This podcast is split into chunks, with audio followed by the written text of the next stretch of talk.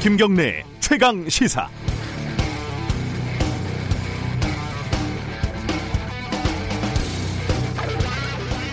한 1년 전이네요, 딱. 2019년 5월에 서울 대림동에서 여경이 취객을 제대로 제압하지 못하는 듯한 영상이 SNS에 퍼지면서 큰 논란이 벌어졌던 거 기억을 하실 겁니다. 언론도 뭐 영상 속의 음성이 경찰인지 시민인지 헷갈릴 정도로 허술하게 보도를 했고 왜곡되고 과장된 주장들이 난무했습니다. 뭐 사건의 진실은 복잡하니까 차치하고서라도 이 대림동 여경 논란이라고 불리는 사건이 실제로는 구로동에서 벌어졌고 그 경찰의 소속도 대림지구대가 아니라 신구로지구대라는 사실은 1년이 지난 지금도 사람들은 잘 모르죠. 뭐 모르는 게 당연하죠. 경찰에서 여러 번 발표하고 수정하고 이래도 이게 잘 고쳐지지 않았습니다.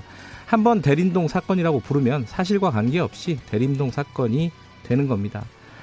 사실이란 도대체 무엇이고 진실이란 무엇일까요? 어, 영화 김복동 상영을 하면서 정의연이 모금을 했는데 배급사도 모르게 했다고 언론이 어제 많이들 썼습니다.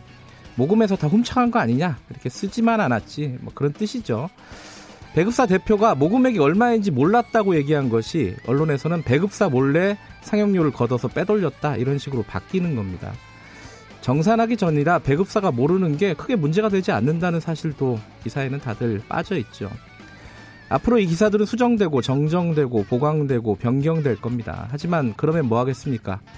아, 독자들에게는 야, 이 돈까지 빼먹었구나. 이런 느낌만 남게 되는 걸요.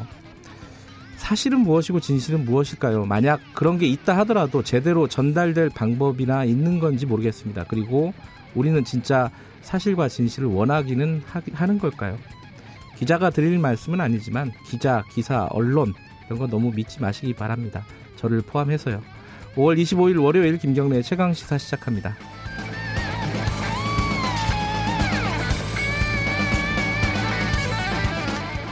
김경래 최강 시사는 유튜브 라이브 열려 있습니다. 실시간 방송 봐주시고요. 문자 참여 기다립니다. 짧은 문자는 50원, 긴 문자는 100원, 샵 9730으로 보내주시면 됩니다. 스마트폰 콩 이용하셔도 좋습니다.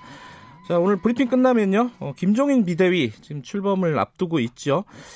어, 지금 점, 젊은 어떤 지도 체제를 구축한다고 하는데 어떻게 될지 핵심 과제들 이준석 최고위원과 한번 짚어보고요.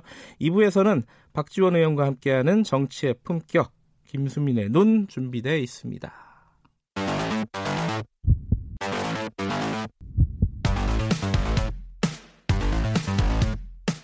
오늘 아침 가장 뜨거운 뉴스 뉴스 언박싱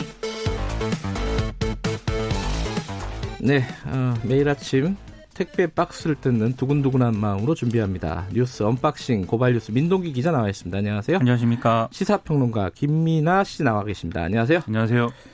제가 월요일 아침부터 좀 힘 빠지는 얘기로 시작을 해가지고 네, 여러분 믿지 마십시오. 네. 다 믿지 마십시오. 네. 우리도 믿지 마십시오. 네, 네. 다 의심을 해야 되는데 저희 두분 못 믿습니다 지금. 저기 그 아까 말 나온 김에 정의연 관련된 얘기 좀 잠깐 해보죠. 그 여러 가지 기사가 나왔는데 오늘 이용수 할머니가 기자회견 한다 이게 많이들 나왔습니다. 민노기 기자가 잠깐 정리해 주시죠. 2차 기자회견이고요. 예. 윤미향 그 당선자에게 기자회견 참석을 이용수 할머니가 제안을 했는데 참석 여부는 아직 확인이 안 되고 있습니다. 아, 안 하겠죠. 어... 안할 가능성이 예... 높다는 게 대략적인 전망이고요. 상식적으로 생각해 보면은. 네. 네. 근데 이번 기자회견은 시민단체 도움 없이 이용수 할머니가 직접 주최한다고 하는데요. 아, 그래요? 배후설 등을 차단하기 위한 그런 조처로 풀이가 되고 있습니다. 네. 근데 어떤 내용을 좀 밝힐 것인가 이건 하나 이제 다들 전망하는 거 아니겠습니까? 네. 언론 보도를 보니까 큰 틀에서 한 세 가지 정도 나올 것으로 보이는데 정의연의 본래 취지는 그대로 계승을 한다. 네. 아, 수요 집회는 불참한다. 그리고 음. 윤 당선자에 대한 법적 처리와 관련한 그런 언급을 할 것이다. 이렇게 전망을 하고 있더라고요. 네. 근데 이제 관심의 초점은 세 번째인데 네. 어, 언론들의 그 보도를 보니까 윤 당선자는 법대로 처리되어야 할 것이다. 이런 입장을 밝힐 것으로 전해지고 있다. 이렇게 보도를 하고 있습니다. 지금 뭐 당선인 신분 아닙니까 윤, 윤 당선인이? 그렇습니다. 더불어민주당에서는 사실은 뭐 사퇴해야 된다라는 목소리가 간헐적으로 좀 나오긴 했었는데 그럼 지금은 그런 얘기가 또 안 나와요? 아무래도 이해찬 대표가 개별적으로 네. 이제 얘기를 하지 마라. 일단 사실 네. 확인이 먼저다라고 얘기를 했기 때문에 그런 더불어민주당 내에서의 뭐 사퇴 목소리 이런 것들은 좀 잦아 들어가는 그런 분위기고요. 네. 일단은 그래서 좀 해명하는 거를 지켜보겠다는 어떤 입장이 이제 당의 지금의 입장이라고 보이고 네. 윤미향 당선인도 지금 자신의 어떤 제기된 의혹 등등을 해명하기 위해서 따로 준비를 하고 있다 이런 보도들이 있습니다. 네. 다만 지금 국면이 이제 검찰 수사가 시작된 국면이고 그다음에 이것 때문에 더더욱 이제 신중한 지금 행보를 할 수밖에 없는 상황이기 때문에 지금 뭐 공개적인 자리는 아무것도 안 나오고 있거든요. 그래서 아마 좀이 어, 준비가 언제 되는지 기자회견 언제 할지 이런 것들이 좀 관심이 모아지고 있는데 여기에도 사실은 이용수 할머니가 이제 무슨 말씀을 하실지가 좀 영향을 미치겠죠. 예를 들어서 오늘 이제 이용수 할머니가 아, 뭐 어떤 추가적인 어떤 뭐 의혹 제기와 관련된 발언이라든지 그래서 뭐 지금까지 했던 말씀에 더해서 뭐 이러저러한 이 어떤 불편함이 있었다라는 그런 얘기를 하게 되면 윤미향 당선인이 이제 해명해야 될 게 더 늘어나는 것이고 음. 그럼 아마 당내 어떤 여론이나 이런 것도 악화될 가능성이 크고 그게 아니라 이제 이용수 할머니가 지금까지 언론을 통해서 여러 가지 의혹이 제기됐지만 그거는 이제 윤미향 당선인이 알아서 해명하고 그리고 뭐 책임져야 될 거는 법적으로 책임져라 이 수준에서 얘기가 나오면 네. 아마 이 해명을 하고 그것을 이제 받아들인 이런 과정으로 아마 뒤에는 이어질 것 같습니다. 어떤 방식으로 이 사건이 봉합이 되더라도 검찰 수사는 진행이 되고 있으니까 그렇죠. 그것도 또 기다려야 되고 그렇죠. 변수가 좀 하나 더 생긴 셈이 됐습니다. 근데 이 와중에 그 이명박 청와대 인사들이 일본 언론에 진출했다. 이건 무슨 말이에요? 네, 천영호 전 청와대 외교안보수석에 음. 이명박 정권 당시에 이제 청와대에 있었는데 네. 이뭐 신문에 글도 쓰고 여러 가지 주장을 해왔습니다. 네. 유튜브를 네. 통해서도 얘기를 하고. 근데 그 얘기가 그대로 이제 일본 언론과의 인터뷰에서 되풀이된 그런 내용인데요. 음. 그래서 2011년 말에 일본 정부 측이 일본 총리 직접 사죄 그리고 국고 지출을 통한 위로금 지급 이런 것들을 약속을 하는 이런 과정이 있었는데 그 당시에 윤미향 당선인과 당시 정대협이 이것을 거부했다. 그리고 이 거부한 이유는 자기가 생각을 해볼 때 이렇게 위안부 합, 위안부 피해자 합의가 이루어지면 정대협이 이제는 할 일이 없어서일 것이다라고 생각했다라는 주장을 이제 한 겁니다. 네. 근데 이런 주장을 할 때 이제 윤미향 당선인이 이것을 거부한 것에 대한 어떤 근거로는 자신이 보니까 윤미향 당선인의 표정이 곤혹스러운 표정이었다라는 거거든요. 이거 외에 뭐 다른 근거는 뭐 없고 아, 표정이 곤혹스러웠다. 그렇습니다. 예. 그 얘기를 하면서 정대협 간판 내리는 게 싫었던 것 같다 이렇게 얘기를 하고 음, 있습니다. 네. 그리고 이게 당시에 쟁점이 됐던 게 이렇게 일본 정부가 국고를 통해서 위로금을 지급을 한다고 했을 때 이 돈의 성격이 뭐냐가 사실 쟁점이었거든요. 그래서 일본의 법적 책임을 인정하고 주는 거냐 아니면 그냥 도의적으로 뭐 불행한 분들이 있으니까 도와주는 거냐 이게 쟁점이었는데 일본 정부는 후자의 무게를 두고 얘기를 했기 때문에 예, 한국 정부하고 협상이 진행이 안 됐던 거고요. 마지막에는 이제 한국 정부 한국의 상황에서는 대선에 들어가는 이제 국면이 됐고 일본은 총리가 이제 중의원을 해산해서 거기도 선거를 치렀어야 됐기 때문에 그래서 이제 합의가 안 되는 국면이었던 겁니다. 그래서 사실 이 주장은 뭐 본인들이 과거에 했던 위안부 합의가 잘 한 거다. 그리고 음. 지금 이제 정대협이나 이런 쪽들이 어 이런 시민 단체들이 자신들의 어떤 이해관계 때문에 이걸 거부해서 문제가 이렇게 된 거다라고 주장하고 싶어서 이런 얘기를 하는 건데 사실 왜곡에 가까운 얘기다라는 겁니다. 예. 어, 코로나 관련된 것도 잠깐 정리해보죠. 이태원 발 그 확진자가, 감염자가 6차까지 갔어요? 지금 간 게? 6차 감염까지 지금 간 것으로 지금 음... 보이는데요. 그러니까 출발은 인천 그 학원 강사 있지 않습니까? 거짓말을 했다고 얘기되는. 네, 예. 여기서 시작이 됐는데 뭐 수강생, 택시기사 겸 프리랜서 사진사 그리고 경기 부천 뷔페 식당 돌잔치 참가자들에게까지 번져가지고요. 확진자가 총 10명이 넘었고 5, 6차 감염 사례만 지금 4건으로 확인이 되고 있습니다. 네. 근데 대구하고 경북 성주군으로까지 번, 진 것으로 지금 보이는데 네. 이게 문제는 27일부터 이제 초등학교 1, 2학년, 유치원, 중학교 3학년, 고등학교 2학년 네, 네, 이렇게 순차적으로 등교 수업이 이루어질 예정인데 아무래도 1, 2주 사이에 이 이태원 클럽발 이 확산 차단이 상당히 좀 관건이 될 것으로 보입니다. 네. 굉장히 네. 우려가 되는 그런 상황인 건 분명한 것 같습니다. 그러니까 이태원과 관련된 쭉 연결된 사람 감염자가 230명 그렇죠. 정도 되는 거죠. 어, 요거에 딱 차단이 되느냐 안 되느냐가 이 젊은 사람들 중심이니까요. 더군다나 예. 예, 이게 수요일 등교 어, 사실 등교를 해도 근데 전면적으로 등교하는 게 아니라 다들 좀 나눠서 한다고 하더라고요. 네, 그렇습니다. 뭐쭉 지금까지 하던 대로 하는 건 아니니까. 네. 그리고 또 학교 생활에 있어서 여러 가지 이제 뭐 제한 조건이나 이런 것들이 있으니까 사실 뭐 어, 안심을 하고 싶은 그런 생각도 있죠. 그런데 아무래도 또 아이들이다 보니까 또 그런 학교에 가서 뭐 통제에 잘 따르는 것도 아니고 사실 그런 네. 여러모로 한계가 또 있는 건 사실인 것 같습니다. 그리고 특히 이제 코로나19 이 바이러스가 제가 뭐 주어 듣기로는 제가 좀 과학이 전공은 아니니까 저는 네. 이제 심리학을 전공했습니다.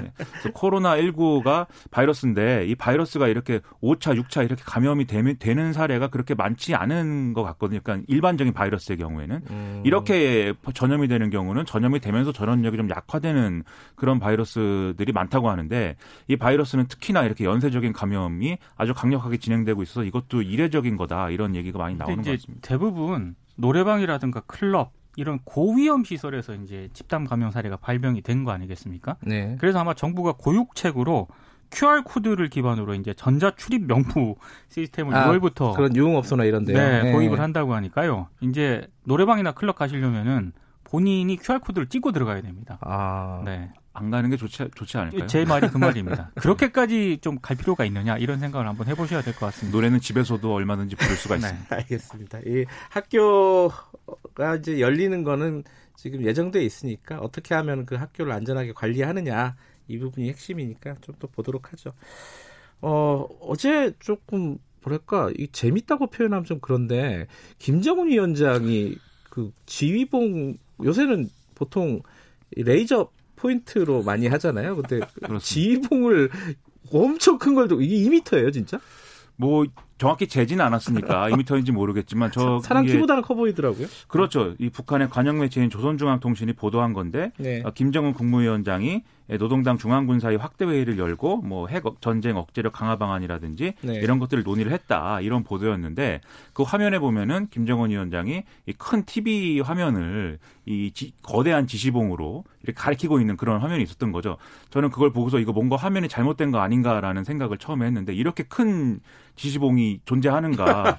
네, 그것부터가 의문이었고 이거 길이가 얼마나 되는 거냐. 근데 보니까 김정은 위원장 키보다는 확실히 크고 그래서 약간 위협감도 느꼈습니다. 이런 큰 걸 들고 있으면 독재를 하는 한다 이런 얘기가 하니까 얼마나 무서운 아, 일인가. 근데 이제 뭐 어쨌든 모습은 약간 좀 우스꽝스럽긴 했는데 어쨌든 내용 자체는 좀 심각한 거예요. 그죠? 그렇죠. 그 화면을 뭐 블러 처리를 해서 안 보이게 해놓긴 했지만 그, 그 그만큼 민감한 내용이었던 거 음. 아니겠습니까? 음. 북한에 있어서 이제 핵 전쟁 억제력 핵무력이라고 할 때 그 용어의 용례는 어쨌든 자신들의 핵무장을 의미하는 것이기 때문에 이게 뭔가 이제 여러 가지 언론에서는 뭔가 추가적인 어떤 어, 전략 무기의 어떤 개발을 계속 하겠다라든지 네. 또는 이제 심각한 경우에는 SLBM 같은 어떤 그 실험을 하겠다는 거라든지 뭐 네. 이런 의도가 있는 거 아니냐 이런 얘기를 하고 있습니다. 아무래도 미국이 이제 대선을 앞두고 있고 그런 상황에서 전혀 이 한반도 상황에 관심을 안 두고 있기 때문에 이런 이제 뭔가 행보를 통해서 또 뭔가 이제 좀 몸값을 올리려는 거 아니냐 이런 얘기 하는 거죠. 이제 지난해 연말에도 이제 비슷한 어떤 그런 입장 같은 건 북한이 내놓은 네. 적이 있거든요.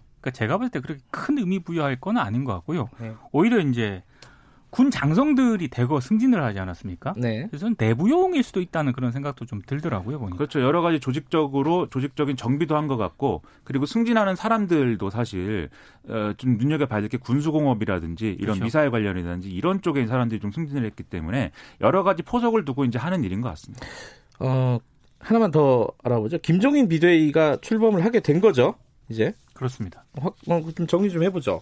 지금 이제 비대위 구성이 어떻게 될지 이게 그러니까 뭐 어제 뭐 측근들을 예. 만나가지고요 비대위 예. 구성과 당 운영 방안에 대해서 논의를 했다고 하는데 일단 청년 그리고 전문가 그룹 초대선 그룹을 중용하겠다 이런 뜻을 밝힌 것으로 보이고요 뭐 네. 구인 체제가 유력하다라고 하면서 오늘 언론들 보도를 보니까 구체적인 이름까지 나오고 있습니다 어, 최강 지사에서 부른 이준석 예. 브리핑, 네. 브리핑 끝나면은 이준석 최고위원 이름도 예. 나오고 있습니다. 예. 네. 어, 이게 그 뭐랄까 논란 끝에 지금 이제 하는 거 아닙니까? 임기는 결정이 된 거죠, 지금. 임기가 이제 합의가 됐는데 예. 그래서 이제 내년 재보궐 선거까지 이제 지휘하는 걸로 그거에 따라서 정책 책임을 지는 걸로 합의는 돼 있는데 이거는 이제 당원의 부칙 조항을 바꿔야 됩니다. 아, 통과를 시켜야 되는 거고 아직도 그 부칙 예. 조항이 살아 있어서 8월 달에 전당대회 하게 돼 있기 때문에 요거는 27일인가요? 이제 전당대회 네, 관련 당원 부칙하고 미래한국당 합당 결의를 안건으로 하는 상임 전국이 그리고 전국위원회를 열어서 거기서 고쳐야 이제 완전히 이제 완벽한 이제 법적 당원 당규상으로도 근거가 있는 비대위 활동이 가능하게 됩니다. 그 다른 뭐랄까 그 대선 주자급이라고 할까요? 그런 분들의 입장은 어떤가요? 예컨대 뭐 유승민 의원이라든가 오세훈 전 서울시장이라든가 등등 뭐 좀 반발하는 분위기도 좀 있나요? 그런 분위기는 아직 공개적으로 안 나오고 있는데 예. 당 내부에서는 지금 말, 방금 말씀하신 뭐 유승민 의원이라든가 음. 오세훈 전 시장, 김병준 전 위원장 그리고 심지어 홍준표 전 대표 당외죠. 예. 당외 예. 김태호 예. 전 지사 이런 사람들까지도 다 불러들어야 하는 것 아니냐 아. 이런 얘기를 하고는 있는데요. 예, 예. 이게 김종인 내정자죠. 내정자가 어떤 입장을 밝힐지에 대해서는 아직 나온 게 없긴 합니다만 제가 봤을 뭐, 때는 네. 그렇게 긍정적인 것 같지는 않습니다. 복당이라든지 이런 문제에 대해서 일단 유보적인 얘기를 그렇죠. 하고 있고 대부분의 문제에 대해서 지금 명확하게 입장을 안 밝히고 있습니다. 왜냐하면 지금 나오고 있는 여러 가지 얘기들 있지 않습니까? 뭐 네. 비대위원은 누가 해야 되고 뭐 복당을 어떻게 하고 이게 사실은 자기들의 어떤 어, 의원 각자들의 어떤 뭐 나름대로 이해관계 그렇죠. 이런 것들에 따라서 이 말들에 우리가 비유하자면 암수들이 숨어 있기 때문에 김종인 위원장이 일단은 뭐 민감하게 그런 당내 갈등을 촉발시키는 음. 그런 발언을 일단은 자제하고 있는 걸로 보입니다. 김종인 위원장 체제가 성공할 것인가? 이거는 조금 있다 얘기를 나눠보도록 하겠습니다. 여기까지 듣겠습니다. 고맙습니다. 고맙습니다. 고맙습니다. 뉴스 언박싱 고발 뉴스 민동기 기자 김민하 시사평론가였습니다. 김경래 최강 시사 듣고 계신 지금 시각은 7시 36분입니다.